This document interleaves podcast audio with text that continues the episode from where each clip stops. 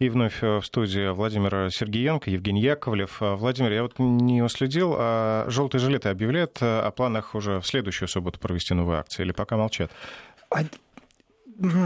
Будет. Они не объявляют ничего и объявляют одновременно. Это же удивительный процесс горизонтального объединения, не вертикального, когда есть сверху какая-то политическая воля, инициатива, поэтому они объявляют, и протесты еще будут. Они просто могут сойти совсем-совсем на нет, то есть все меньше. И, как вы сказали в предыдущем часе, Евгений, конечно же, когда не каждый день протест, успеваешь остыть, задуматься. Вот здесь вот темп раз в неделю тоже очень специфический. То есть мы в рабочую неделю работаем, зарабатываем деньги, у нас нормальная жизнь, нормальных гражданских лиц. А вот в выходные, когда мы не привязаны к рабочему месту, можно выйти подемонстрировать. И, конечно, за эту неделю много что остынет, много чего произойдет. И на следующей неделе, я уверен, что будет, но совсем мало. Ну, то есть оно идет на нет, потому что, давайте так, еще раз вернемся, просто коротко. Повода нет.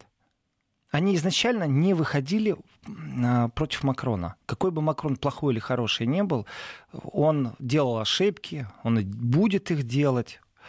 И много раз об этом говорили. Увлечение Европой вместо собственной страны. Но это не являлось их целью. А вот то, что являлось их целью, пошли на уступки. Одна из важнейших уступок. Представьте себе, что у вас есть вторая работа. Вот здесь момент, он такой, европейский, в принципе, регулятор. И здесь Макрон, я думаю, сделает очень хитрый ход. Он ведет европейский регулятор с какой-то определенной там идеей, которая должна распространяться, как правило, на все страны Евросоюза. Вот представьте себе, вторая работа у вас есть. То есть первую вы отработали, вы где-то подрабатываете еще. И вот на вторую работу у вас повышенный налог. На фрилансе, например, заработал там французы 100 евро. На фрилансе вы заработали, или просто вы пошли вечером стирать что-то, охранять что-то. Разницы нету. И все, что вы делаете как вторая работа, она имеет более усиленный налог. То есть половину у вас там отбирают, например. Вот здесь вот заморозили. Это очень важный момент, что вторую работу облагают другим налогом. При том, что и на основной доход очень большой процент налога. По сравнению, в Европе это разные вещи, но по сравнению с Германией, в Германии больше даже. Но это все нюансы такие, знаете, бухгалтерские нюансы, где плюс-минус там 52% выходит, но если рассказывать, как они выходят, почему у тебя 52, где ты платишь, где ты не платишь, где твой работодатель платить обязан страховку или взнос в медицинское обеспечение. Это все нюансы. Есть факт. Это то, что у меня по концовке остается лично у меня в кармане. И здесь я не против работать больше. Выйти второй раз на работу или фрилансером быть, мало ли. Но мне не нравится то, что я работаю. Там получается совсем другой тариф. Уже там не за 18 евро в час, а за 7 евро в час. То есть уборщица столько зарабатывает, которая нелегально работает и прибыла из Украины. А в чем был смысл этих планов ввести такие ставки налога? Вообще насчет налогов, это вопрос очень длинный, специфический. Здесь нет разговора с толпой. Здесь больше разговор с теми, кто профессионально понимает, о чем вообще речь идет. Это очень тяжелая конструкция налогообложения, кто где сколько должен заплатить. Это не просто так у вас отняли ползарплаты и все. Нет. Там же видно, куда вы вносите в кассу по безработице, в пенсионный фонд. Речь именно о второй работе. То есть, чтобы отбить у жителей желание где-то еще подрабатывать, сосредоточенным на конкретном месте, конечно, это наполнение бюджета. Здесь не отбить желание вторую работу иметь, а наполнить бюджет. Давайте хитро, если у вас вторая работа, давайте мы по-хитрому у вас начнем все отнимать. В принципе, это политическая ошибка, которая может, я буду даже без большой антипатии скажу, это просто понимаю, как это происходит. Иногда политики вызывают антипатию или иногда нет. Придумали, ввели, но не поняли сами, что сделали. А протестов нет, никто никого не обвиняет. Только оппозиция слабо говорит, вы же не понимаете, что вы делаете. Вот этот слабый голос оппозиции, он не был услышан. Может быть здравый, может не здравый быть. Иногда оппозиция тоже, знаете, просто пиарится на каких-то критических моментах. И здесь есть и логика, и восприятие человека. когда, вот поверьте, когда депутат Европарламента, французский, швейцарский, стоит, и ему другой депутат объясняет и говорит, вы не понимаете, у него в кошельке останется там столько-то и столько-то. А он действительно не понимает. У него другой кошелек, у него другая жизнь. Он по-другому все измеряет.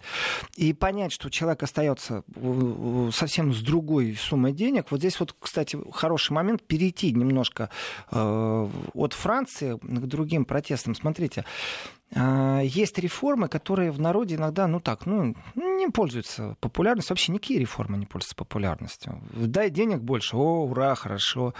Но подравнивать тарифы к инфляции, как правило, вот в Европе этим занимаются профсоюзы. Профсоюзные стачки, при том, что они не объединены сразу всем, а узко по специальности. Сегодня профсоюз учителей, завтра профсоюз железнодорожников, послезавтра профсоюз там, занятых в сфере торговли и сопутствующие чему-то. Послезавтра будет какой-нибудь профсоюз пилотов. Что они делают? Они выставляют требования, притом работодателю, не государству, работодателю, чтобы тот увеличил зарплату, там, например, на 1,5%. Долго и нудно бастует, потом в какой-то момент, особенно это чувствительно всегда, когда происходят забастовки вот железнодорожников, авиаперевозчиков, разницы нет. Транспортники.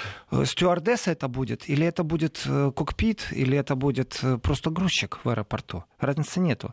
И самые тяжелые забастовки, которые в Европе такие, знаете, страшные просто, они с последствием, это забастовки мусорщиков, когда перестают мусор вывозить. Притом, если это не зимой, а летом происходит, в течение недели практически не всегда добиваются своих условий, выполнения условий, которые они ставят. Потому что катастрофа настает. Представьте себе многомиллионный город, в котором мусор не вывозят. Это неимоверно тяжело. Справиться невозможно. Гастарбайтеров не завезешь, чтобы они быстро это сделали, потому что это определенная технология, это определенная логистика. Вывоз мусора, отвезение его куда-то там, уничтожение. Там. Это все вещи такие. Но это всегда точечно. Это никогда не было всеобъемлющим протестом. И вот инфляция, которая запрограммирована плюс-минус, в еврозоне уж точно она запрограммирована плюс-минус, и в течение года не произошло ухудшение. Это ухудшение было так, пошагово. Это за последние 10-15 лет произошло. То, что французы сейчас так отреагировали, просто... Знаете, это не последняя капля, это, наверное, я бы сказал, первая капля. И здесь Макрон, конечно же, будет двигать вот этот вектор, чтобы он был вообще все брюссельский. Я вижу определенную такую, знаете, тоже еще одну дополнительную бомбу замедленного действия, потому что в некоторых странах не поймут вообще налогообложение второй работы, не поймут увеличение налогообложения даже не у второй работы, а вообще право как таковое на удлиненный рабочий день. Вот здесь очень интересно. Значит, у нас были протесты в Австрии, и австрийские протесты, они специфические. Вообще, я бы так сказал, они тоже против, так частично против политики правительства австрийского, но они вообще ничего не имеют общего с французскими желтыми жилетами. Это настолько разные исходящие моменты. Один из пунктов протестов — это то, что австрийские эшелоны власти решили, что пора уже, в принципе, запрещать платки, женские платки, принадлежность, которые ярко выраженно демонстрируют принадлежность к определенной религии, то есть мусульманской, начиная от детсадов. То есть вот маленькие дети, они не должны ходить в таких платках. Они не должны ходить в школах, в том числе и преподаватели, в том числе и педагоги. То есть запрещение идентификации этой религии. С точки зрения тех активистов, которые говорят о правах человека, это неправильно. Но правительство пришло к власти только потому, что это политическая сила. Правительство, говорю, политическая сила стала правительством, пришла к власти только потому, что оно поставило это в свою программу. Что мы будем с этим бороться, с такой вялотекущей мусульманизацией Австрии. И одно из требований... Это вот убрать этот закон. Значит, эти требования получили поддержку большинства. Которое избрало эту партию, дало им мандат на то, что они создадут правительство. Здесь австрийский протест, давайте так, вот он французский, конкретно, дайте нам на 40% больше зарплату, Макрон уходи в отставку. Плюс-минус, Вторую работу не облагайте налогом. Плюс пенсионеры, тоже большая вещь. Подзаработок пенсионеров — это большая проблема дискуссионного плана. Здесь я наблюдал не одну дискуссию и ни в одном парламенте, когда одна партия говорит другой партии, что же вы вытворяете? Вы не имеете права у пенсионеров забирать деньги, если они получают пенсию, плюс пошли на другую работу. Вот эту другую работу облагать налогом так, чтобы от пенсии немного отнимать. А та партия говорит, ребята, момент. Вы понимаете, что у нас молодежь есть? Если вы дадите пенсионерам волю, это люди, которые активные гражданские лица, физически здоровые, просто у них вышел возраст, они имеют право на получение пенсии, они этим правом пользуются, и они увеличивают качество своей жизни второй работы. Ну, теперь уже это будет первая работа, потому что здесь есть пенсия по закону. А вы понимаете, что тем самым, если им дать волю, они заполонят определенные ниши, и у нас молодежи не будет, нужно ограничивать права пенсионеров на вторую работу. Эти дискуссии были очень жаркие, и, вы знаете, они, я так сказал, они болезненные, эти дискуссии. Тут нету вот какого-то быстрого решения, кто прав, кто виноват, почему это происходит, а действительно ли это так, а действительно ли пенсионер представляет опасность для молодежи, которой нужно уступать место рабочее. Ну, нельзя молодежь образовывать, там и так уже подняли планку получения профессионального образования. Ну, в старые времена церковно-приводская школа, потом семилетка обязательная. А сегодня молодежь во сколько приступает к работе? Вот действительно, во сколько? Потому что продолжительность возраста изменилась. В Японии же вообще с этим катастрофа. Люди в 70 не хотят уходить с работы. А что делать молодежи? Рабочее место-то занято, а новое-то не создали. Эти дискуссии, они болезненные. Они, правда, пенсионеры мыслят по-своему. Представители, скажем так, креативного молодежного бизнеса, особенно стартапщики, вроде бы как не парятся этим всем, потому что они живут совсем в других измерениях. Но, тем не менее, это разговор о рабочих местах. Их до бесконечности создавать невозможно, и нужны какие-то ограничительные меры. Одна из ограничительных мер — это увеличить налог на дополнительный заработок после пенсионной или как на вторую работу. Вот об этом тоже говорили французы. Это как одно из требований. И там требования по поводу 2000. Если я зарабатываю меньше 2000, а у меня еще начинают налоги, тот, кто понимает французскую реальность, 2000 евро, оплати все коммунальные услуги, оплати квартиру, свое существование, то это достаточно печально. У тебя остается минимальное социальное пособие. И здесь, конечно же, я понимаю это требование, и я понимаю, почему Макрон вот так быстро отреагировал, он уступил. Потому что если не уступить, тогда действительно не 100 евро, которые он повысил на минимальную зарплату, является ключевым, а именно вот налогообложение на вторую работу. Так вот, в Австрии, среди прочего, знаете, разговор идет о многих вещах, в том числе в Австрии есть легализация 12-часового рабочего дня. Австрия в свое время на своих шиллингах имела, ну, мало кто это знает, даже живущие в Европе, у них на шиллингах был орел, у которого в одной лапе был серп, а в другой молот. Они были социально заточены на социальную справедливость. То есть это не советская Австрия была, но их политика социальной справедливости, она имела очень много антикапиталистического, антибуржуинского, скажем так. И эти вещи, они во многих странах иногда доводят до маразма. Ну, классический пример — это то, что в Германии все магазины закрывались в пятницу в 6 часов. Почему? Для того, чтобы не эксплуатировали рабочих. Да. Ну, уже эти изменения давно прошли, уже работают и по выходным. Ну, немного, но тем не менее работают. Спецразрешение после 10 работают до 12, чтобы купить продукты. Но все это по спецразрешениям. Но когда-то это было чудовищно. В пятницу в 6 часов страшнейшие очереди возле касс. Почему? Потому что суббота-воскресенье ты нигде не купишь продуктов. И официальная версия была для народа такова. Ребята, мы боимся, что эксплуататоры начнут вас еще сильнее эксплуатировать. Поэтому мы вводим этот закон, ограничивающий права эксплуататоров. Вроде бы маразм. Потом всплывает, конечно, эта история со взятками и прочими вещами по поводу того, что французские, кстати, концерны финансировали партию в Германии для того, чтобы те разрешили торговлю продуктами на автозаправках. И делали сумасшедший оборот на алкоголе, сигаретах, знаете, потому что все закрыто было. И вот в Австрии в этих же протестах звучит, кроме того, что вот разрешите платким, еще второй, это непопулярная вроде бы как реформа, очень спекулятивный вопрос, чтобы разрешили 12-часовой рабочий день. Оно ведет в будущем к уменьшению тарифов или все-таки к увеличению благосостояния тех, кто согласится на 12-часовой рабочий день? Это эксплуататорство с точки зрения человека, цивилизации, демократии. Или же это свободные взаимоотношения работодателя и того, кто у него работает. Это тонкие вопросы, специфические. Зачастую иногда действительно нужно делать, если есть возможность, такая социального эксперимента. Давайте посмотрим на Австрию, как у них это получится. Если получится, эту модель будем распространять на соседние страны. Вверх, вниз, вправо, влево. То есть вверх в Германию, там, в Швейцарию, в Францию, в Италию. В этом отношении опасности нет, что это сейчас раз там и в Брюсселе будет. Потому что по бюрократии оно выглядит как? Если это не нравится кому-то в Австрии, можно это подать в суд, имели ли они право, потом когда-то Верховный суд там, европейский рассмотрит, имели ли они действительно право увеличить на 12 часов, и ответят, да, имеет, или да, нет, не имеет. Это бюрократия. А демократия, это когда люди выходят на демонстрацию и говорят, а мы не хотим, чтобы разрешали 12-часовой рабочий день. В принципе, пахнет антикапитализмом. Ну, с точки зрения капиталюги, такого нормального, да хоть 16 часов работать, я вам буду платить копейки. Если почасовая оплата идет. Да. То, да. Ему это выгодно, уменьшить тарифы.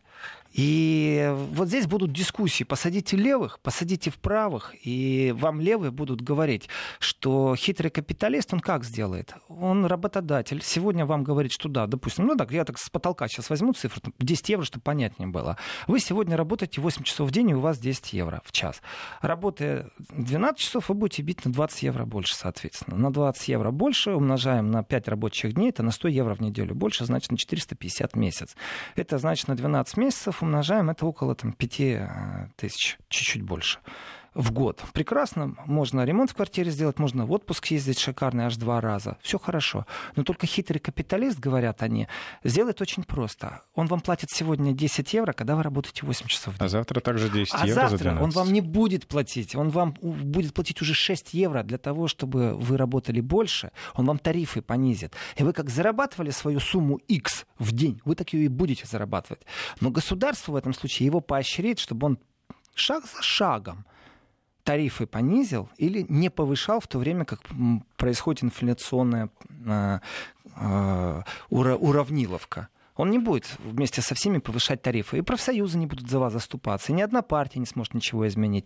Потому что если сегодня дать капиталюге право, возможность вас эксплуатировать, он это сделает. И мы вернемся сейчас к дебри Карла Маркса о том, как развивается капитализм, если его не контролировать государством. Вот здесь вот социальная справедливость или социализм в капиталистическом смысле слова присутствует в Европе, эти разговоры очень сильны. Понимаете? И то, что в Австрии вышли протесты, ну, мне кажется, это не то, что не желтые жилеты, это вообще ни о чем. Ну так, они побузили, давайте и мы побузим. Очень хочется быть в тренде. Заявить о себе. Надеть модные джинсы. Сесть в шикарную машину, новую, купить большой телевизор, кинуть булыжник в полицейского. Это модно, это хорошо. Привлечь к протестам школьников, которые вышли в Германии сейчас на протесты. Экологические протесты сейчас были в Германии, вдумайтесь. Вообще не имеет отношения к желтым жилетам. Кто школьников выводит на протесты? И как это должно быть? Это разрешение, надо брать спецразрешение. Я вам так скажу, очень красиво организовали, построили, вывели. Я категорически против этого. Что сверху, что снизу, что сбоку, что по-подлому через интернет. Нельзя этих вещей делать. Студенты — это одно дело, школьники — другое. Школьники приняли участие в демонстрациях протеста, требующих экологического улучшения. Там. Может, это отработка и накатка технологии. И подготовка, слива и обучение. Давайте так, здесь тоже об этом можно говорить, но это уже, опять же, теория заговора, фантасты и все, что хотите. Потому что обучение протестам, знаете, в детстве, помню, было обучение, как реагировать. Раз в год нас водили в бомбоубежище в школе, срабатывала сигнализация, уроки все останавливались, строились классами, шли в бомбоубежище. Или выходили все во двор, потому что ждали войны. Я помню это в своем детстве. Вот теперь ждут революции. Поэтому уже обучают, как правильно организовываться и идти на протесты. Если это принадлежит к демократическому образованию, я об этом подумаю. Я поговорю, подумаю, пообщаюсь, поспорю, подискутирую. Но мне это пока не нравится. И это не вписано в программу, как обучение демократическим процессам, протестам и прочее. Если это спускание паров, чтобы, не дай бог, школьники не вышли бузить, ну, тогда это вообще уже теория заговора, дальше никто. Но есть факт. Они выходили на этой неделе, школьники, протестовать. В Германии протесты «Желтые жилеты» тоже перекочевали. То есть то, что там в Бельгии было, пару человек арестовали, оно все-таки вот как-то по духу ближе к Франции. А вот в Германии это абсолютно другое было. Значит, Сара Вагенкнехт, сопредседатель партии левых. И здесь очень важно, что сопредседатель партии левых, я еще обязательно сегодня должен рассказать о депутате партии левых, который вместе с голландским депутатом лоббировал интересы, скажем так, России в Европарламенте. Мы с ним долго общались, очень интересно, насыщенно общались, но вначале о его коллеге, я бы сказал, по партийной линии, даже шефине. Шеф партии Сара Вагенкнехт, но я так понимаю, что это уже после новостей, да? Или еще есть пару минуточек? Буквально 20 секунд у нас остается. Давайте, наверное, все-таки уйдем на рекламу. На интриге остановимся. Да, так что все, кто заинтригован, сразу же после выпуска новостей мы обсудим то, что анонсировал Владимир Сергиенко. Ну а сейчас реклама и самые последние новости. Мы возвращаемся в студию вместе с Владимиром Сергиенко. Ну и так, к интриге. Сара Вагенкнехт, сопредседатель партии левых, организовала свое собственное движение, встающее, я бы так сказал, если его переводить дословно, не привязанное к партии левых. То есть привязано просто к людям, которые из разных вообще политических симпатий или антипатий, как хотите, связаны с тем, что нужно что-то менять в стране. В принципе, это было объявлено летом, вызвало определенную дискуссию в партии левых, насколько это было согласовано или не согласовано. Попытка не расколоть партию и взять какую-то часть, ну, скажем, единомышленников с собой и избирателей с собой, и тем самым ослабить вообще партию социалистов, а попробовать увести у других партий людей, но не под зонтиком левых мыслей, а просто по принципу недовольства. Давайте встанем, давайте будем возмущаться. У них не было практически никаких акций, и, скажем так, в интернете зарегистрировались на вот это движение Сары Вагенкнехт, зарегистрировалось порядка 169 тысяч людей.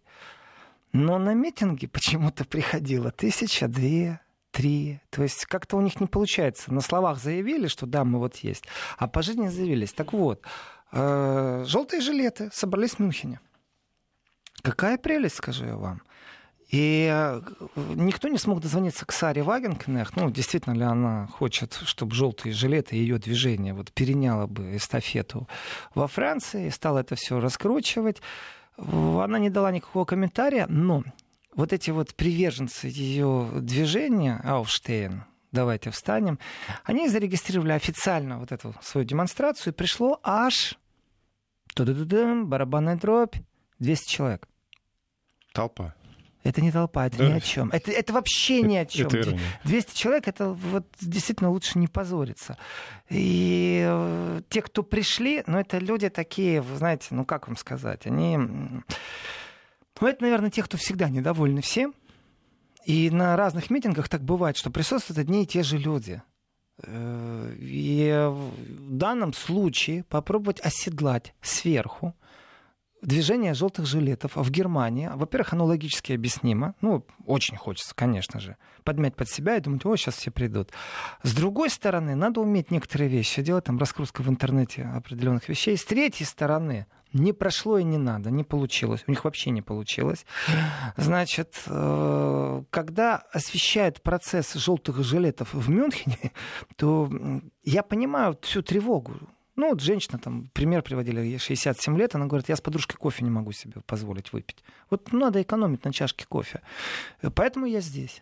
Но если бы у вас было 1000 людей, 10 000 людей, или бы вы были более активны, не просто надели желтый жилет, там где-то постояли, где вам разрешили, да и все, а начали бы там блокировать дороги, штурмовать, как во Франции что-то, штурмовать, прорвать через полис, даже 200 человек, можно было бы хайпануть.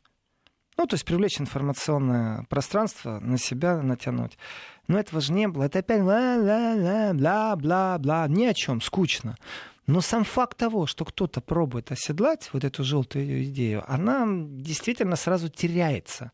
В ней и есть эта прелесть, что не стоит никакая ни политическая сила, ни даже профсоюзная. Профсоюз является как бы не политики силой.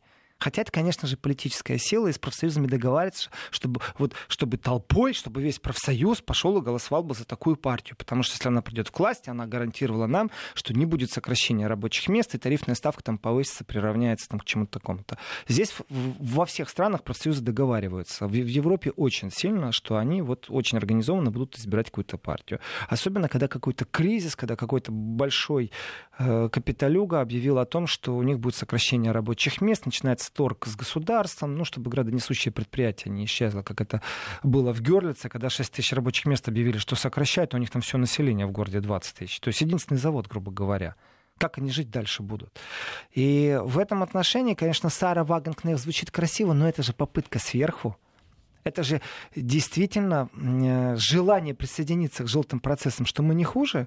А получилось, мы не хуже, хотели как лучше, а получилось как всегда, 200 человек вышло. Получилось, что не получилось совсем. Да, и это движение Ауфштейн, встающее, подразделение Мюнхена, скажем так, оно сказало, они тоже нашли красивые слова, здесь я люблю поупражняться мозгом, как бы я это делал, потому что писать слоганы — вещь достаточно трудная, а как выкручиваться политикам, когда их прижали к стене? 200 человек — полный провал. То один из организаторов подразделения мюнхенского «Встанем», или «Встаем», или «Поднимемся», сказал, что, в принципе, самое важное, что мы послали сигнал. Они послали сигнал, и что, мол, французы тоже начинали, с нуля практически, а там, смотрите, как у нас разрослось. И я в этот момент думаю, господи, где же вы, профессиональные революционеры, обучались? Может, действительно вам помочь? Тогда точно обвинят Кремль во всем. И объяснить вам, ребята, на носу Рождество. Рождественские рынки в Германии, несмотря на террористическое предупреждение, угрозы террористические, несмотря на то, что бетонные блоки стоят, праздники испортить никто не может. И дай бог, чтобы так осталось. И они полны. Они каждый вечер полны. Люди ходят, пьют глювайн, покупают какие-то мелочи приятные. Ощущение праздника есть. И вы хотите, чтобы у вас сейчас 1000 людей вышли? Да вы бездарно пробуете оседлать просто идею этих желтых жилетов, ни больше и ни меньше. И я понимаю, почему Сара Вагенкнехт так спокойно, дистанцированно, лично не приехала, никому не дает интервью по этому поводу, потому что там еще один такой нехороший момент. Дело в том, что все переживали, что это движение сейчас начнут использовать не левые, это левые. Давайте так, Ауфштейн — это все-таки Сара Вагенкнехт, как бы она ни говорила, что она не в контексте партии все это делает. Но тем не менее, это идеология социальной справедливости, то, что осталось наследие от социалистической мысли. Но все переживали, что, не дай бог, правые начнут перенимать эту подогретую ситуацию уже. И что я вначале говорил, инфекция. Насколько она может распространяться или не может. Если они подогретую ситуацию, хорошее слово, подогретая ситуация, переймут, правые к более сильным протестам могут привести, заблокировать пару автобанов, поподжигать что-то, где-то что-то поштурмовать. И этот такой страх был. И медийно он разогревался. Что смотрите, сейчас желтые жилеты, правые. Левые пошли на опережение. Здесь действительно идея хороша, надо попробовать ее подмять под себя. Определенный идиотизм, я бы так сказал. Но что произошло? Это к разговору, кстати, Евгения, о провокаторах.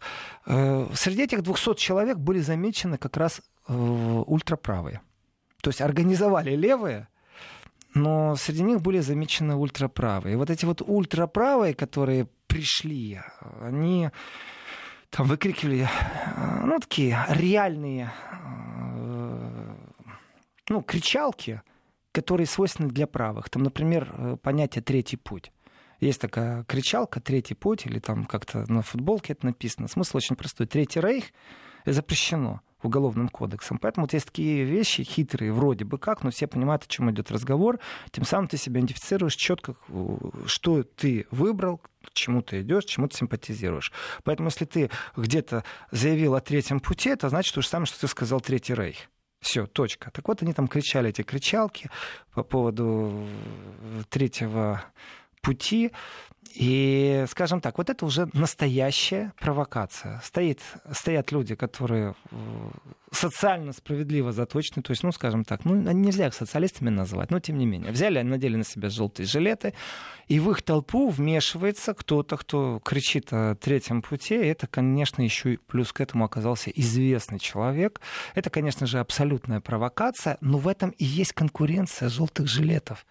Потому что если вы хотите сделать определенную фильтрацию протестных настроений, знаете, у вас-то не получится. Если вы сможете вне политических симпатий или антипатий привлечь огромное количество людей на протесты, знайте, что у вас будут и левые, и правые в толпе. С этим надо считаться. Если среди 200 человек был человек из ультраправой среды, то вдумайтесь, что будет, если выйдут на улице 10 тысяч. Готовы ли вы к такому повороту событий, и как вы потом будете управлять этой ситуацией? Никак. Вообще никак. И в этом отношении, ну, я считаю, поторопились. Ну, подождали бы, когда прошел бы уже и Рождество, и Сильвестр. Тогда уже можно было бы как-то думать о том, технологически оседлать желтые жилеты. Вот это иногда такая, знаете, бездарность политическая. Но, с другой стороны, попытка оседлать. Теперь ты как бы, если начнешь раскручивать вот эту тему желтые жилеты в Германии, в Австрии, там, пожалуйста, там уже испачкали. Все, желтые жилеты требуют, чтобы платки на голову разрешили носить. Ну, извините, значит, у вас не будет большой поддержки среди народа, потому что народ выразил поддержку тем, что он избрал действующее правительство. Поэтому антиправительственная демонстрация с тем, чтобы разрешили мусульманские платки, она не будет такая, как во Франции, понимаете? Может, это определенная защита сработала, может, иммунная система политическая есть какая-то, а может, действительно, в попытке оседлать побежали на перегонки и тем самым саму идею протестов испачкали. Давайте ненадолго прервемся. Все-таки сейчас мы уступим место регионам, которые отличаются от московского вещания. Ну а дальше вернемся все-таки к европейской протестной ситуации. Вести ФМ. И вот мы снова в студии с Владимиром Сергиенко. По поводу неподдержки желтых жилетов в Германии и Австрии. Все-таки, наверное, это была попытка хайпануть как раз на теме. Да, хайпануть, показать свою причастность, сказать о том, что мы умеем тоже. И, знаете, действительно, это шутки шутками, но я настаиваю на том, что вот если они могут, почему мы не можем себе позволить? А мы что, хуже? Они вот, смотрите, они же добились все-таки 100 евро. Повышение минимальной зарплаты. Они добились того, что заморозили цены. Они добились того, что налогом не будут облагать по первоначальному плану, тому, как это хотели французы, вторую работу. Значит, они смогли объяснить правительству и смогли это сделать вот такими протестами. Все. То есть, причинив экономический ущерб государству, давайте еще посчитаем, кроме того, что Франция потеряла в туристическом контексте, сколько сейчас газа было, из-за чего израсходованного. Это тоже стоит денег. 69 тысяч полицейских охраняло сейчас всю Францию от этих протестов. Это немало. Это очень много. Так что попытки инфицировать Европу протестами, мне кажется, полностью проваливаются. Ну, побузят во Франции. Ну, Бельгия рядом, вроде бы как действительно под тем же, но видно, что намного слабее была. Дальше как раз Германия, Австрия, и тут совсем... у них все ноль. Посмотрим, что будет во Франции через полгода, когда закончится разморозка. Когда потеплеет, когда заморозка произойдет. Либо нужно будет уступить, ну здесь просто другого пути нет. Либо нужно будет уступить, либо не 69 тысяч полицейских будет заниматься охраной общественного порядка. То есть действительно, ну, самый критический момент — это Макрона снесут. Если он дальше так будет играться в европейской политике и забудет про французов. В мягком случае, ну, опять вот все то же самое, просто повторение сценария один к одному произойдет. И за полгода можно ведь не только там спецагентам и контрразведчикам попробовать определить, кто стоял за этими протестами. За это время можно действительно выработать какую-то лидерскую политику и создание новых протестных движений, вот каких-то новых политических флагов, чтобы появилось. Потому что те партии, которые есть, они уже всем надоели. Смотрите, Липен же отказалась от поддержки. Тоже она даже не думала оседлать эти протесты. Вот в этом отношении Сара Вагенкнехт меня удивила. Но, может быть, это, правда, не ее идея, а просто вот ячейка Мюнхена решила так сделать, чтобы привлечь, давайте попробуем. Ну, тогда все встает на свои места. Вот и эффект. Вот вам и 200 человек, а не 1000 на протесте желтых жилетов. Меня, кстати, в этом отношении я бы хотел обратить внимание не на Сару Вагенкнехт, она все-таки сопредседатель партии левых, а я бы хотел обратить внимание на другого человека в этой партии, который, в принципе, для России, ну, скажем так, является партнером в хорошем смысле, в правильном смысле слова, не так, как США, который является, если я скажу, что это друг России, это будет неправильно. Вот неправильно, потому что сразу злые языки скажут, что это друг Кремля, и начнутся вот клеймение, еще раз клеймение, его статность понизится. Это неправильный подход. Он друг дружбы. Вот я бы сказал так, это человек, который вынашивает и нас объединяет в этом отношении, в философском понятии от Владивостока до Лиссабона.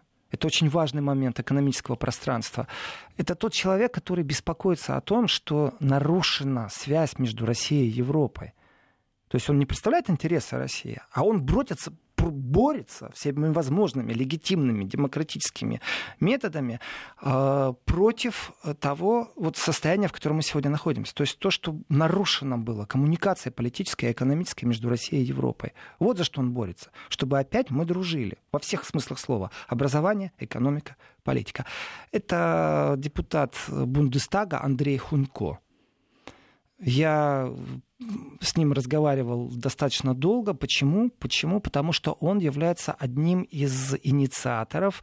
Их два человека в Европе. Это Тина Кокс, голландский депутат, тоже партия социальной справедливости, я бы сказал, левого толка.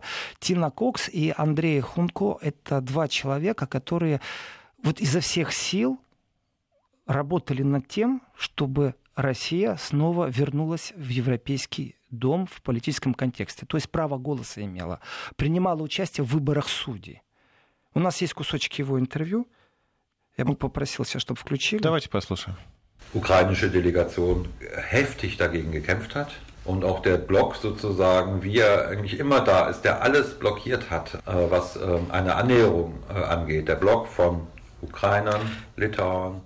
Есть украинский блок, который очень хорошо блокировал действия политиков. Направленные были вообще эти действия против России. К ним же относятся Литва, Латвия. И к великому, ну, скажем так, удовольствию и удивлению в понедельник произошла странная вещь. Этот блок был оставлен Тори. Тори составили его. То есть они его бросили, поэтому у них не было большинства. И благодаря этому тот единый блок, который выстраивала Украина вместе со странами Балтии, вместе с Торис, он играл ключевую роль. И вот именно потому, что Торис оставили, почему-то они там внутри не договорились, у нас получился другой политический ландшафт. Как бы мы ни хотели... Сейчас я уже не перевожу. Как бы мы ни хотели, но Украина очень активно играет против России. Можно говорить, чью функцию выполняет Украина, какую функцию. Но есть факт, она очень активна в этих движениях. И подпевал хватает. Ведь те депутаты, которые приезжают из Польши, из стран Балтии, это даже уже не подпевало, правильное слово, это блок. Это хороший объединенный блок. И вот представьте себе, этот блок оставили, вот просто бросили в этот понедельник ключевые игроки Торис. Благодаря этому можно по-другому распределять силы. Вообще Европарламент, Совет Европы, ПАСЕ — это все инструменты политических диалогов. У нас не так много организаций, в которых нет США.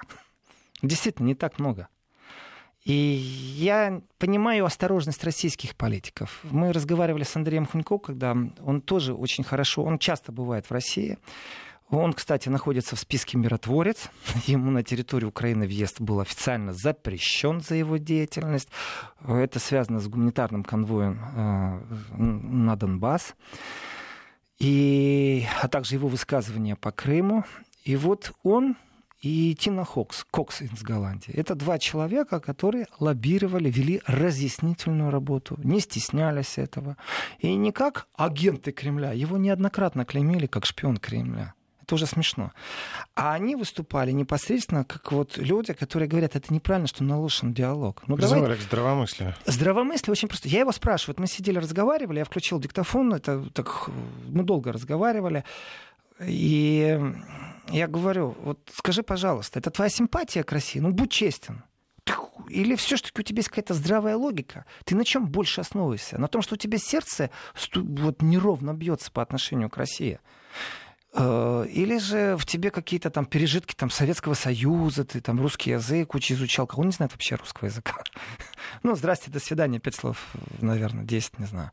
А вот что касается, он говорит, нет, это логика, и это правовая логика. Объясните мне, пожалуйста. Он говорит, мы на этом делали акцент. За кого вы принимаете Россию, и как вы вообще относитесь к понятию «Россия», если это государство, которое не может принимать участие в избирании судей, но обязана слушаться этих судей?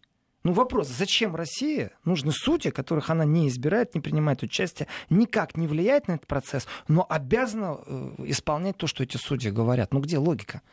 Знаете, как в детском анекдоте. Где логика? Вот в этом отношении сломать консерватизм и тупость европейских депутатов, я его открыто спросил, что у нас, кто нам мешает это сделать? Ну неужели так трудно понять? Вот 2 и 2. Ну, действительно, что Россия должна выполнять эту функцию? Там какие-то предписания судей, каких-то европейских, которые заранее относятся отрицательно. Плюс еще мы не имеем права ничего говорить, да? В чем проблема? Ну, пойди да объясни, вроде все должны понять. Я открыто спросил, что у нас с Америкой? Ну как, Америка присутствовала или не присутствовала? Ну, неизримо, да, призрак, да. Давайте так, Белого дома. Андрей Хунко, он очень активен, здравомыслящий. Это самый активный депутат, который я уже посвящал как-то передачу по поводу его запросов в правительство Германии, по поводу, что сделала Меркель, в том числе по поводу вот, от Владивостока до Лиссабона, Лиссабона до Владивостока экономического пространства. Да ничего она не сделала.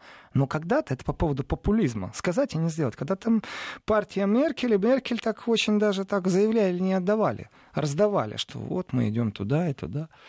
И здесь, во-первых, ты себя сразу противопоставляешь разным, скажем, таким мейнстримовским движениям в политике, ну, чтобы тебя клеймили, что ты кремлевский шпион, это же милое дело. Второе, ты действительно борешься за права человека и за права страны. Вот есть понятие «права человека». А где у страны права? Что у нее только обязанности? У России что, только обязанности? Это определенная логика. И вот здесь я говорю, Андрей, скажи, а вот в контексте переговоров, ну вот ты сядешь по луке с любым депутатом Европарламента, который будет голосовать, с любым депутатом Совета Европы, с любым депутатом или представителем в ПАСЕ, где бы ты ни сидел. Ведь, в принципе, логика, она и есть на то, вот простая, 1 + 1 = 2. Если черное наложить на черное, это будет все равно черное. А он говорит, ну, во-первых, очень тяжело вот это вот мейнстримовское мнение ломать. И когда я спросил про Америку, он сказал да, что невидимо американцы присутствовали везде. А имена называл какие страны? Ну, или практически? Я конкретно спросил, какие имя, фамилия, пароли, явки. Скажи, кто враг России конкретно? Кто по Европе ходит? Кто по Европе говорит, что делать представителям в Совете Европы в ПАСЕ? Ну, давайте так, они есть, и у нас вот эти враги, но у нас есть и друзья. И вот эти друзья добились того, и это очень непростой разговор, а нужно ли России вот эти вот всякие инструменты европейские, там, суд. И здесь есть определенный взгляд европейских политиков, таких как Андрей Хунко и Тина Кокс. Жаль, что их всего лишь 2, хотелось бы намного больше. Но если они смогли добиться, что это технически теперь Россия вернулась и имеет право голоса, значит, их не 2, значит, их намного больше. Просто это 2 самых ярых и самых активных было. То, в принципе, я бы хотел, чтобы это был первый маленький шаг в улучшении вот, взаимоотношений между Россией и Европой, но который пришел из Европы. Осознание проблем. Будем надеяться, что он уже сделан. Спасибо, Владимир Сергиенко. До новых встреч.